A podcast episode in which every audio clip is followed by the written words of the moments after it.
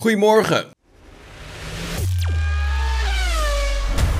Mercedes die heeft naar verluid geweigerd om deel te nemen aan een officiële fotoshoot van de FIA om het constructeurskampioenschap van 2021 vast te leggen. Dit omdat de zilverpijlen ja, nog altijd moeten beslissen of ze in beroep gaan tegen de beslissingen van de stewards van afgelopen zondag. Mercedes die legde in Abu Dhabi voor de achtste keer op rij beslag op de constructeurstitel in de Formule 1 en daarnaast werd er ook in de Formule E de titel veiliggesteld. Mercedes die werd daarom uitgenodigd met andere titelwinnende teams voor een fotoshoot dat wel op touw wordt gezet door de FIA. Maar goed, volgens onder andere racefans heeft Mercedes geweigerd om een van hun auto's vast te laten leggen.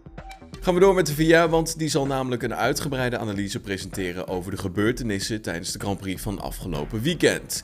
Er was veel ophef na de race over de laatste safety car en de keuze om nog voor één rondje te gaan racen. De FIA die heeft inmiddels wel door dat er veel misverstanden zijn ontstaan en veel reacties zijn gekomen op de besluiten tijdens de wedstrijd. De bond vindt dan ook dat het imago van de Formule 1 is aangetast en zal daarom met een uitgebreid rapport komen over de keuzes die zijn gemaakt. Het rapport is bedoeld om de teams en de coureurs duidelijkheid te verschaffen. Het voorstel van het rapport is gekomen vanuit via president Jean Todt.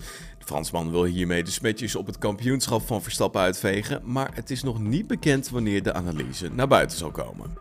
De Young Driver en Pirelli 18-inch banden testen, die zitten erop. Gisteren was de laatste testdag. En naast Sebastian Vettel met een rendierenhelm en Alonso in een zwarte Alpine livery, was er weinig actie te zien. Er was één rookie op de baan te vinden en dat was Robert Schwarzman, ditmaal in de Haas. Hij was wel de snelste van de dag, maar Haas was ook de enige die niet met een 2022 Milcar reed en op de 13-inch banden bleef rijden.